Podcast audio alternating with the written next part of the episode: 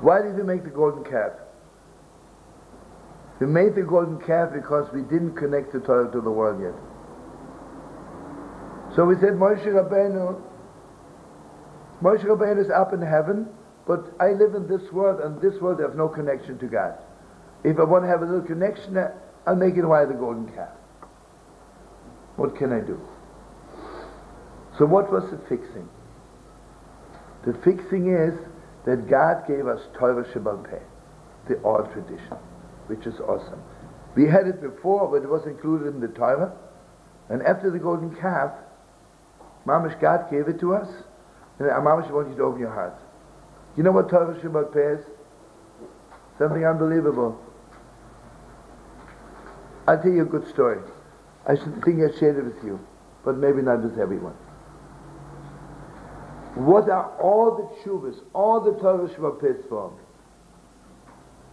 It's not when things are right. When things go wrong, what am I doing then? What am I doing when things go wrong? You see, if I teach my child only what to do when everything is right, and I never teach them what's, what to do when it's wrong, I didn't give them any education. Because everybody knows what to do when things are right. What do you do when things are wrong? What am I doing when I'm falling apart? What am I doing when I can't get my act together? I'll tell you an unbelievable story just to give you a taste. What, you know, Reb Moshe Feinstein was like the greatest in the world, one of the greatest in the world. What was his specialty? When things go right, you don't need Reb Moshe, right? You open a shkanoch, you look it up. When do you need Reb Moshe? When things go wrong. Let's assume a woman comes from Russia. I mean, this was his specialty. He saved thousands of families. A woman comes from Russia, and uh, her husband didn't want to come. And here she is, she meets somebody, she wants to get married, but she doesn't even have her husband's address anymore. And who go they try, try to get? What are you going to do? Right? Thousands of stories like this. Others, you know, I have the privilege, uh, Reb Moshe, there's a, there's a tshuva from Reb Moshe to me. I think I told it over to Mimi. Unbelievable story. You know, you're not permitted to marry a woman who's pregnant from somebody else until she has the baby. Okay. It's a long, long story. But anyway, to make it very short. One of my friends, it was a few years ago, she's going with the boy and they broke up. Then she goes with another boy. Ah, oh, this is already a Shirbocha, a tough man. And, uh, I mean tough, what he thinks is tough. Her father is a very simple Yid. And he says to her, I'm going to marry you. And you know, without sounding coarse, before you get married, you have to rehearse a little bit.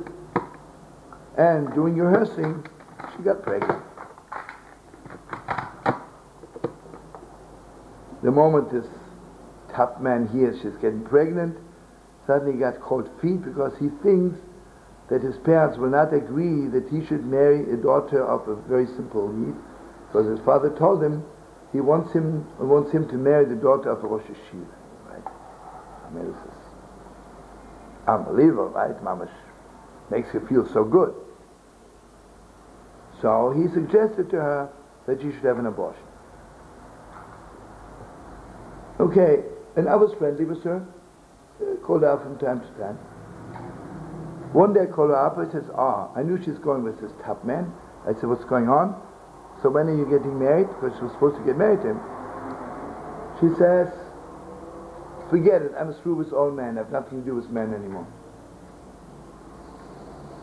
And I know one thing, when a woman gets married, I mean when a woman gets pregnant, sometimes at the beginning stage she's angry with all men of the world. There's something like this. I said to her, you know something?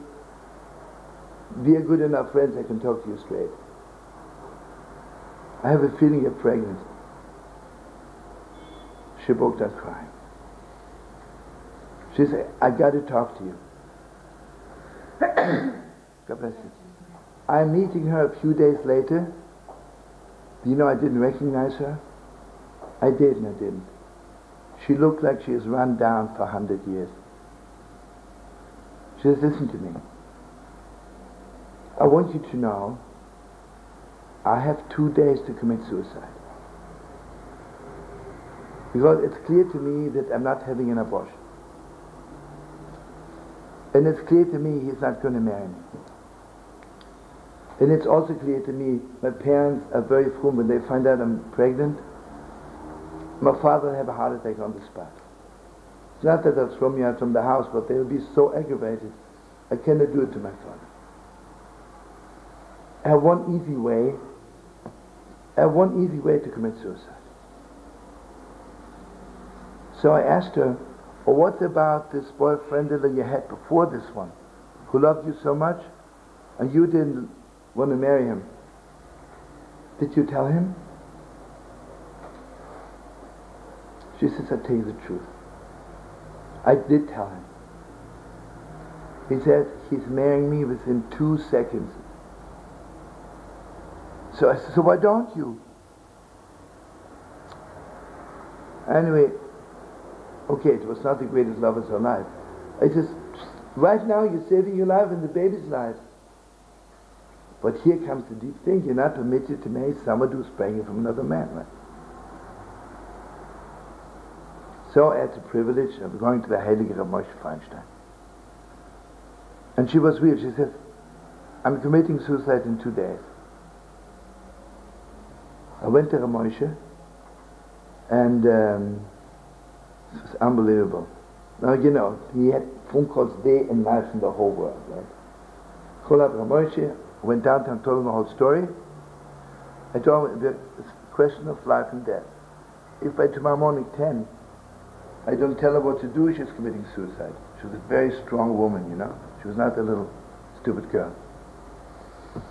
Anyway, he says, come back tomorrow morning, seven o'clock. Maybe it sounds simple to some people, you know, you're not permitted to marry someone who's praying for someone. It's not so simple, right? Because every word in the Gemara is cutting right through all of our lives, right? He says to me, I want you almost up all night. And I found Bokshem, and he gives me the whole shuba. It's printed now in, in, in one of the, in the Igros Moshe, humble letter to, I mean, to humble me. He says, I want you to know it was very, very hard, he says. So, what, what would I mean to say? You know what Torah Sheba'al Peh is? Mamish, the deepest involvement in life. It's mamish alive, right? You know, imagine Reb Moshe would not be a big goon. He would say, listen, I'm sorry, you're not permitted. Hang yourself, commit suicide. Who cares, right? That would mean that the Torah is bankrupt, right? Mm. That the Torah, when it comes to the real crucial, can you help me? You know, if I'm well, who needs a doctor, right? You know, I don't want to say anything bad. They asked the former rabbi, are you permitted to carry an umbrella on Shabbos? He says, under no circumstances. I tell him, and if it's raining? Ah, it's raining. Something else, right? You know, when everything goes right, sure the Torah is easy. What am I doing when, when it's raining, right?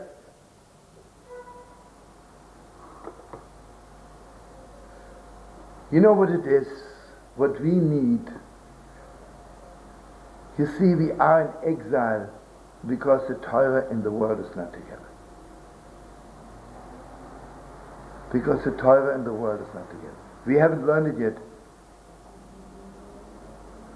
And basically, I want you to know, in the deepest depths, in the mamish, I mean, this is awesome, right?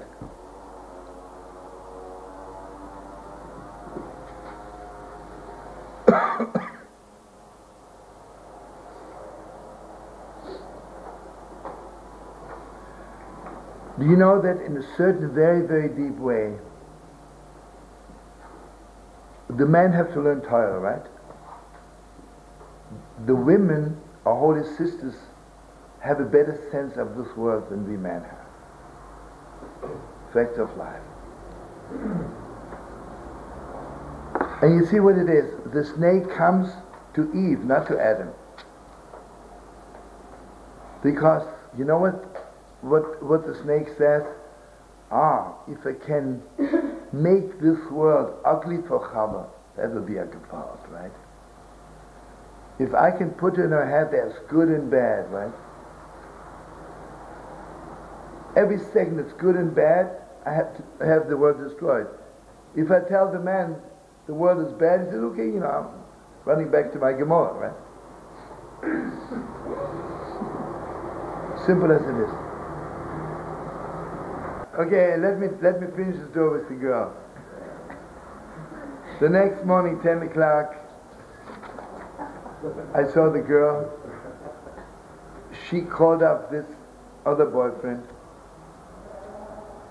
and um, she got married to him. The first one, the first boyfriend. What? The one who was good to her. Yeah. The one she thought is not. She thought is not so good. Anyway. The one the, that didn't get her pregnant. Didn't didn't get her pregnant. Yeah. Anyway, and then Bokshem, she had eight children. Whoa. Wait, I didn't see her for many, many years. It was mamish crazy. The first time I went down with the shomalate to the holy wall,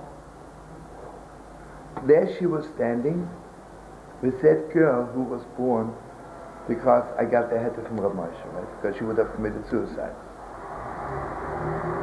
And she says to me, you know that uh, she doesn't know that even know you, you know, she doesn't know. But she listens to their music all the time. And she says, she says, she had a very special connection to me, you know? Mm. You know? Inside, right? It's eight children. Eight children. You know what that means? That means Reb Moshe saved eight lives, right? I'm so what? I'm the girl right now. And most of this man also, because he really loved her.